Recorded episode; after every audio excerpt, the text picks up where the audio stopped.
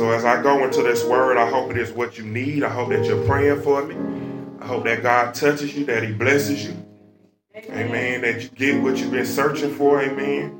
That your coming was not in vain. I know that, you know, when, when his word goes forth, it's going to do something. Amen. Amen. It's either going to draw you toward him or it's going to make you run away from him. Amen.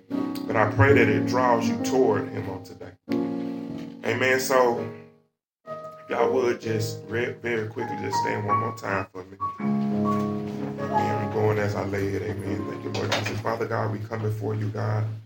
We thank you. We praise you for this day, Lord. I thank you for each and every person under the sound of my voice, Lord.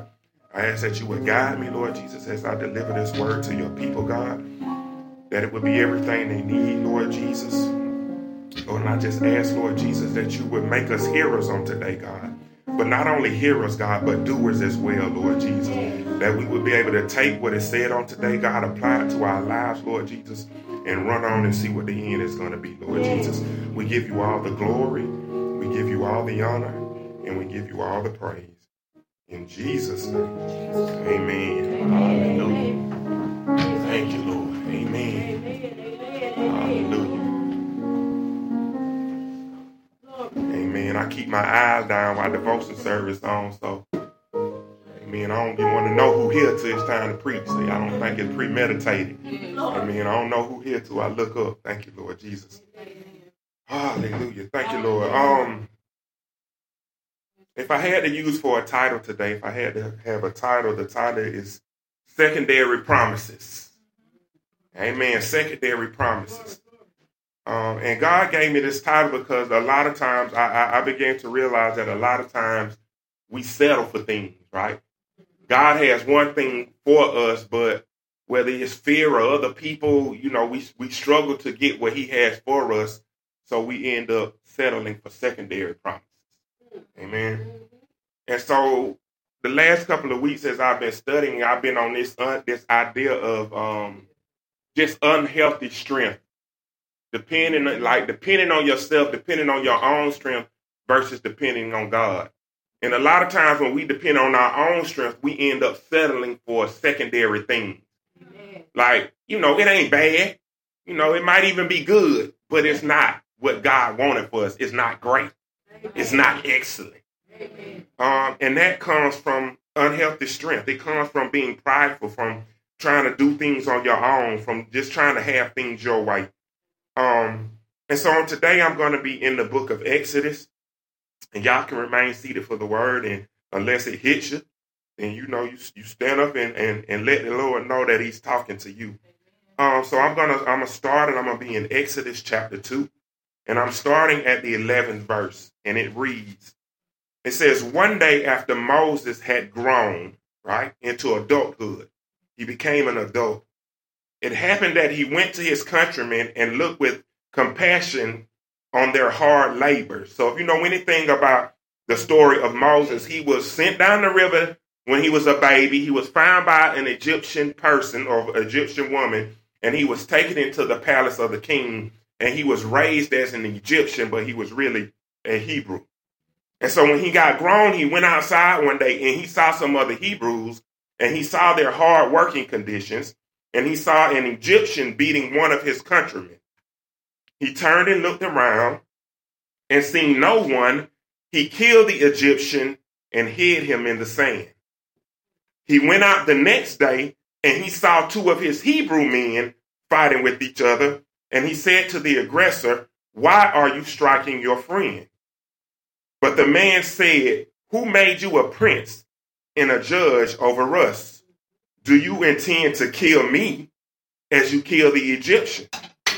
Then Moses was afraid and said, certainly this incident is known.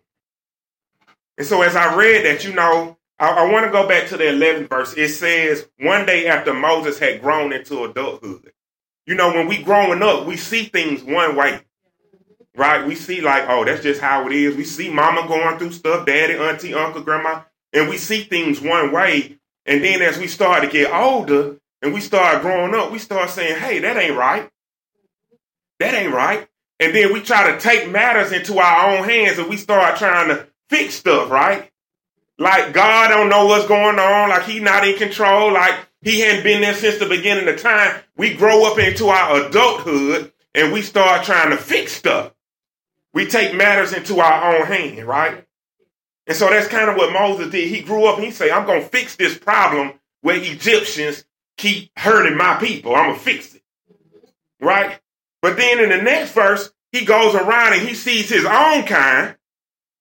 He sees his own people, right? We start seeing stuff in our life. We want to go out and fix the world, right? You might, it might be on your job where you see stuff wrong and you mad and you try to take it into your own hands and fix it, right? But then when you go home, you see stuff going on in your own house and you don't handle that the same way, right? But these these men call Moses out. He said, what, you gonna, you gonna kill us like you killed them? He said, I saw what you did. I saw how you handled that situation. Are you going to treat this situation the same way? And so a lot of times what happens in our life, we're just like Moses. Moses saw a need, but he handled it the wrong way. He let his anger get the best of him. And that's a sign of unhealthy strength. When things are going wrong in your life and you let your pride and your anger get the best of you, and you say, I'm going to fix this thing. I'm going to settle this matter. And you try to do it your own way, that's a sign of unhealthy strength. You're not depending on the Lord to fix it. Amen. Amen. This thing gonna get good in a minute. You're not depending on the Lord to fix it. You try to do it your own way. And so the fifteenth verse, it, it says that when Pharaoh heard about this matter, when he heard what Moses did, he tried to kill Moses. And then Moses fled from Pharaoh's presence and took refuge in the land of Midian, where he sat down by a well. And it's a lot in that one little verse. Number one, it's like when when God sees how you handling these situations and he gets and he gets a wind of what you've done and he starts trying to correct you, right? Like you handled that the wrong way. Instead, a lot of times, instead of owning up that we handle things the wrong way, another sign of unhealthy strength is running, not being able to humble yourself. So Moses goes on the run. He's a fugitive. He goes on the run. And then it says he fled from Pharaoh's presence and he took land. He took refuge in the land of Midian. And I know this word might not mean that, but that's just what I just keep thinking about. He's just in the middle. He's like in no man's land. He like he ain't here or there. He just caught in the middle. And then the word says he sat down by a well. So he's in need of water. He's thirsty for something. And a lot of times when we operate in our own strength, we go on the run. We caught in no man's land and we find ourselves in a dry place. And that's what happens, right? We take matters into our own hands and we send ourselves on this, this unnecessary test. We be in the perfect position to do what God calls us to do, but because we trying to do it ourselves, we end up running off somewhere else in the middle of nowhere and we just out there stuck, struggling. Amen. Unhealthy strength will have you run away from God to seek refuge when God's protection was always available. And I say God's protection was always available because if you go back and you read the beginning of that chapter, you will know that God was with Moses from the beginning. He was protecting him when he was a baby. Yes, yes. He was supposed to be killed, but he, number one, you got put in the river and you survived. Number two, somebody found you, and not just any old body, but he ended up taking you to the palace, right? So God's hand of protection been on you that whole time. But when you got grown, all of a sudden you're going to try to fix stuff yourself. Right? And so the sixteenth verse tells us, it says, now the priest of Midian had seven daughters, and they came and drew water from the well where Moses was resting and filled the troughs to water their father's flock. Then the shepherds came and drove them away, but Moses stood up and helped them and watered their flocks. And that's the thing, like, so I began reading this, like, and, and y'all, a lot of times I'm reading in the bed. I'm like, I'm reading and I'm on my phone and I'm reading. And God just started talking to me. And I said, God, it's amazing how a lot of times we are, we are so clueless to the gifts that we have. Right? Moses was supposed to be God's shepherd. Moses set God's people free. Moses led God's people through the desert, right? Moses, God led him all the way there. He put him in a place to do just that. But Moses took an alternate route. He took a detour and ended up going through this unnecessary test. And so he winds up in no man's land. And these, these women are getting ready to water a flock. They're tending to their father's sheep. When they get driven off, the, the other shepherds like, y'all can't water these this flock. And they try to they try to push them off. And what does Moses do but stand up, defend them, and water the flock? It was second nature for Moses to take care of sheep. It was second nature for Moses to tend to the flock. Lord, Lord. But Moses didn't realize what he was called to do. Lord, and a lot of times we out there and we out there in no man's land, and God got this gift and he got this calling. And a lot of times we, we already kind of operating in it. Yeah. But and it's second nature to us. But we don't even realize, like, girl, you, you doing your you you operating in your calling. You can't see that? Like, dude, you that's your calling. You can't see that? But we just out there lost, not even realizing. Right? And so the eighteenth verse says, when they came to Reuel, also known as Jethro, so when they came to Jethro, their father, he said, how is it that you have come back so soon today? So that that that let me know that these women often got ran off. And so it probably would take them all day to water the flock when these men chased them off. But today they came back early because Moses stepped in and he intervened for them and allowed them to water their flocks earlier. Right? They said, an Egyptian saved us from the shepherds. He even drew water from the well for us and watered the flock. Then he said to his daughters, where is he? Why have you left the man behind? Invite him to have something to eat. Right? And that's the thing, right? When you start operating in your calling, God gonna start providing for you. Moses was, he's on the run. He's in the middle of nowhere. He sat down at a well because he probably was thirsty. And because he, he, he started to operate in his calling without even knowing it, God provided. He said he sent somebody to go get him. Come on to my house. And that's the same thing that the Lord does for us. You can be in no man's land, but if you have a heart or you just begin to operate in your calling, like, God never gives up on you. A lot of times he have you in the right place from the beginning, but we mess it up. And even when we messing it up, he's still seeking and he's still looking for us. He still comes to find us. So Jethro is like, why did you let this man go? Go get him and bring him to, to our house. Invite him to have something to eat. Moses was willing to remain with the man, and he gave Moses his daughter, Zipporah, to be his wife.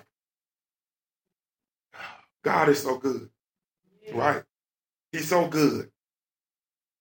He's so good, right? God is still blessing Moses. But the thing about it, y'all, these are what he's blessing Moses with. These are all secondary promises. He could have had these things without having to go to the desert for forty years. Exodus two and twenty-two says, so during this time when Moses is, is, is in Midian and he marries Zipporah, the word says she gave, Zipporah gave birth to a son, and she named him Gershom, which means stranger. For Moses said, I have been a stranger in a foreign land, right? So all while Moses is in this foreign land, he demonstrated a willingness to serve the flock of another person.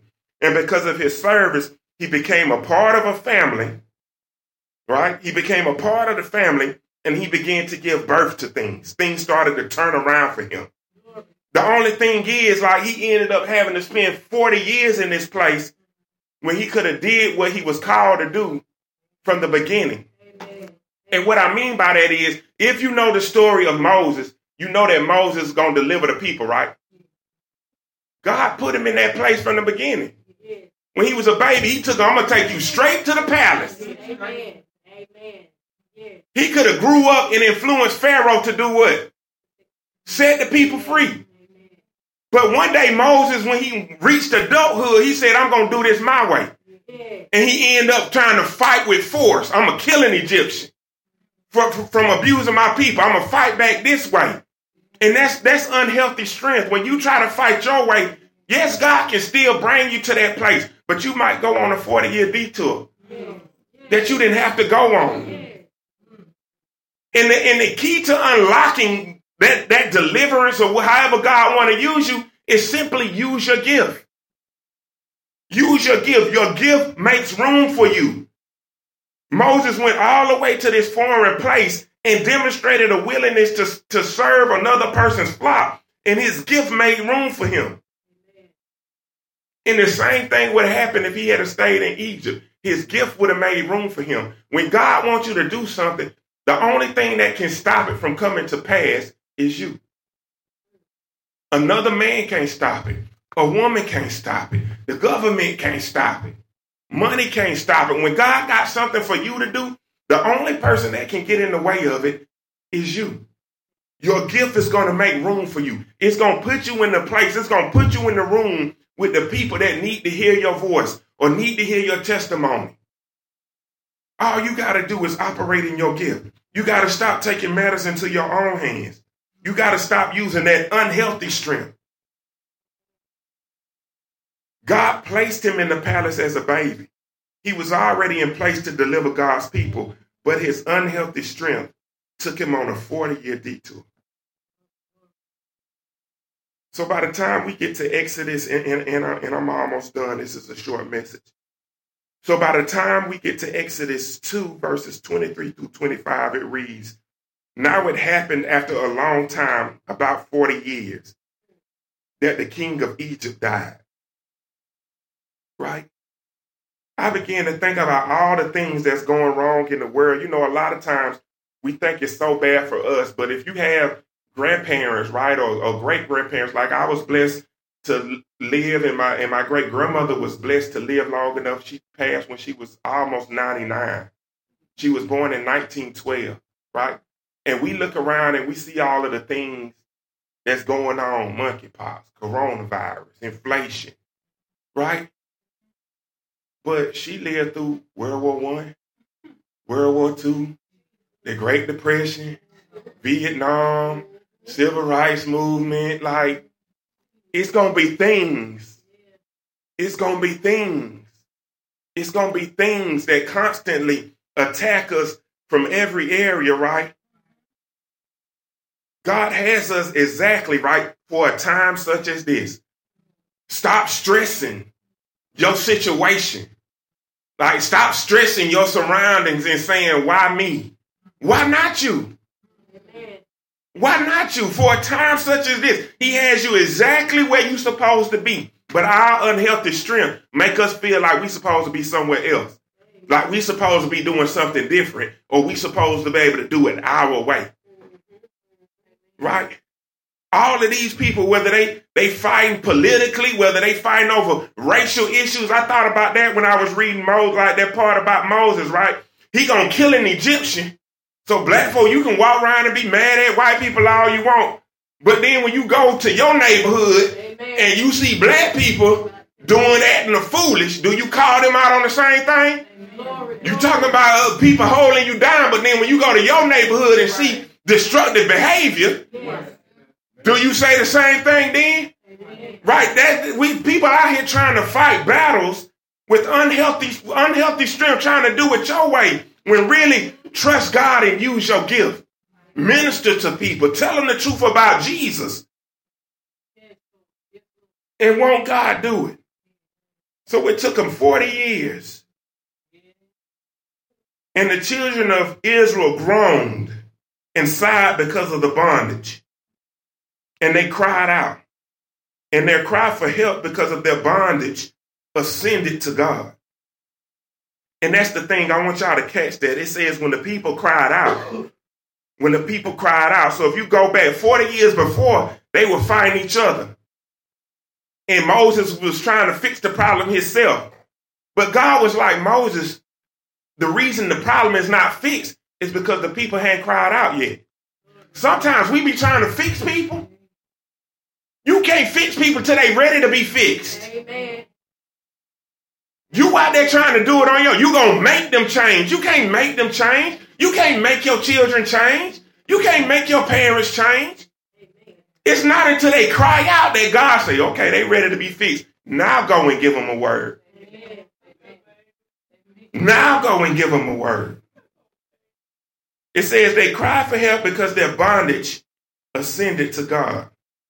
So God heard their groaning, and God remembered his covenant with Abraham, Isaac, and Jacob.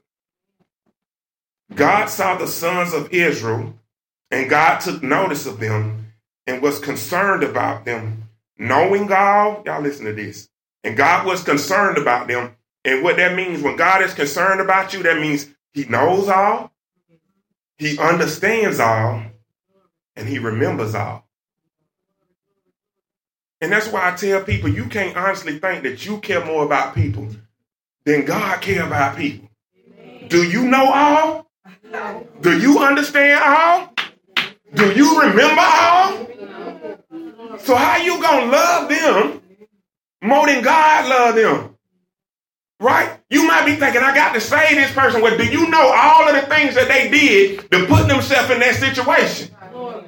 And you trying to snatch them out of there, but if you snatch them out and they never come to a point where they cry out, yes. Guess what they're going to do after you deliver them? They're going to go right back to bondage. Because God didn't deliver them, you did. Amen. And you were insufficient savior.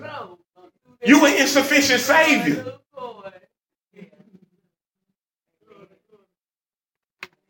Unhealthy strength. It'll have you selling for secondary promises. It had you going around like that song I'm about to sing, you got me going. It had you going round and round. Round and round you go. Right? Oh, you can rap, but I can't. I can't. Living in the land. Living in the land of Midian. Living in, the, living in this desert place. Right? And I know we all think, you know, some of them people, that they... I'll, I'll be like, nah, I wouldn't change nothing I went through because it made me the person that I am. Nah, nah, nah. God might have, you know, it might be Romans eight and twenty-eight where he turned around and he used it for your good, right? Because that's that's him. That's his goodness, right? He can make that thing what, what the enemy meant for evil, what he tried to use to destroy you. God can turn around and, and use that for your good, but to say that you wouldn't change nothing? To say that you wouldn't change nothing? No. No. And what happens is, it's like we get so we get so comfortable settling. We get so comfortable settling that we'll turn around and look at those secondary things as if, ooh, God blessing me. Like, ooh. God is good. But the word say that he came to give life and not just that, right? But he came to give it more abundantly. You supposed to be feeling like you just all like, oh, God, stop. You blessing me too much. That's, as a Christian, you should feel like, God, you're blessing me too much. Right? You should be feeling like, God, you giving me so much that I can't hold. Y'all know the story when they was out fishing all night long and couldn't catch nothing. And then Jesus got in the boat and they put the net over the side and they pulled it in and it was fish everywhere. You supposed to be feeling like, Lord, not only did you allow me to catch a fish, but I got to throw some of this to other people because I'm going to sink if I keep all this fish in my boat. God is a multiplier. But unhealthy strength to have you walking around. I went to the, let me tell you, I don't know why I'm going this way, but I went to the barbershop, y'all. And and I love going to the barbershop. And I love taking my son. And I don't go to no Christian barbershop, right? So it be some everything going on. But I love going to the barbershop because it's like, you know, it, it's like you get to just be around people and hear them talk, not in a judgmental way. And they know I'm a they know I'm a pastor. So when they start cussing, my barber look at them and they be like, oh, my bad, Rev. But but I was just listening to these guys talk, and a lot of them, they were truck drivers and they had all these jobs and they making this big time money. But then the sad part was, like, either they would turn around and tell a sad story about how they lost the money, how they truck broke, how they got in a wreck and had to pay all this liability, or they got all these kids and they paying all this child support so they don't have, like, money to spare. Or, you know, then they looking like just you my same age, but you look like you my granddaddy. Like, because life has just been hard to you. And I just like, that's what un- unhealthy strength to have you doing. It's like even even things that God has blessed you with will become a burden to you. I, y'all catch that now. Even the things that God has blessed you with, like money, will become a burden to you. You won't be able to keep it. Or you won't live long enough to enjoy it. Glory. Glory. That's what unhealthy strength does. But when you depend on the Lord, it's like you have that contentment. You have that contentment that allows you, right, where you might not have as much as the as as a, whoever, but when people look at you, they're looking like, "Dang, you rich." That's how you. That's how you know you ever look at somebody. They actually got money, but they don't look rich. Like you don't look rich. You don't look happy. You don't look healthy.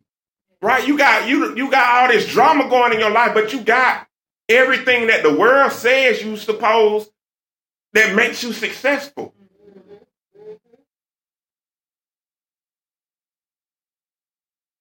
Unhealthy strength will have you messed up. It'll have you on a forty-year detour, and that's why I like all everybody in here. You know, this is for everybody, but especially y'all that's twenty and under. Like, don't get out of the mind state that you got to wait till you till you grow up to start living for the Lord. Like, now is the best time. Now is the best time. Because let me still tell you what happened when you get forty. And you turn around and your mama's sixty. And you start seeing like, all right, now, I just lost my classmate. You don't think about that when you're in high school. I just lost my classmate. This classmate got breast cancer. All right, my auntie just passed. And you realize, like, whoa, I'm forty. I'm, I'm gonna be, I'm getting up there. And then you're gonna start to say, well, what did I do with my life? Where did where did my life go? And it's gonna be like a forty-year detour. A forty-year detour. I think about some people that's in jail all the time. When they get thirty to life, that's a thirty-year detour. They would talk about that at the barbershop too, how some of the young guys, they just, they want to be there. How they just want to go back. Or at least when they in the courtroom, they just say, come on, you know. Because they anxious to get, they they thinking when they go in at eighteen, that twenty years is nothing. I could, oh, I could just do that. I could still get out and be, be uh, however years old, thirty-eight years old, and I still can live. Like, that's the wrong, that's unhealthy strength.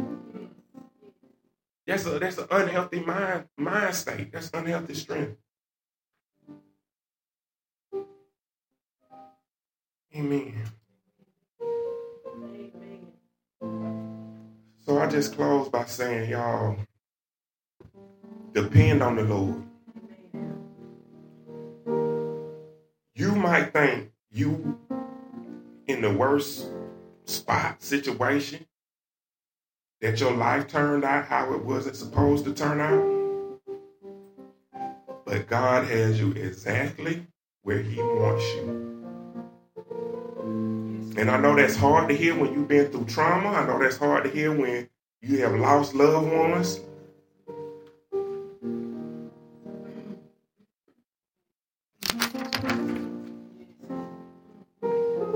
But I take you back to that twenty-fifth verse. God saw the sons of Israel and took notice of them and was concerned about them, knowing all, understanding God, and remembering God. And y'all know what's going to happen after this? Moses is going to have that burning bush moment. God started talking to him out of a burning bush. And God said, go set my people free. Right? And even then, Moses is going to struggle with, how, Lord, how do I do this? And God just like, open up your mouth. He said, I give you know, I give you your brother. I give you these people to help you. He said, but just go. I'm going to give you a rod and a staff. Like, I'm just go. And that's the thing, y'all. When God, this is how you know what's going. When God starts talking to you, it be so strong that you can't resist it. I know some of y'all think, you know, you made the decision to come to church today, but it wasn't you. It wasn't you. Like when you when when when it's something on the inside of you that say, man, I know I need to go to church. Like even if you're not consistent, that's the Lord trying to work something out in your life. And the more that you surrender to that feeling, to that feeling, the faster your healing process can begin. Amen. Amen. Amen. Like I think I remember telling Sister Bush, I just said one time she came to the altar, I say, consistency. You you can't you can't sit up under God consistently and nothing don't happen. Something gonna happen. Amen. Amen. Amen. Y'all come on and give the Lord a hand.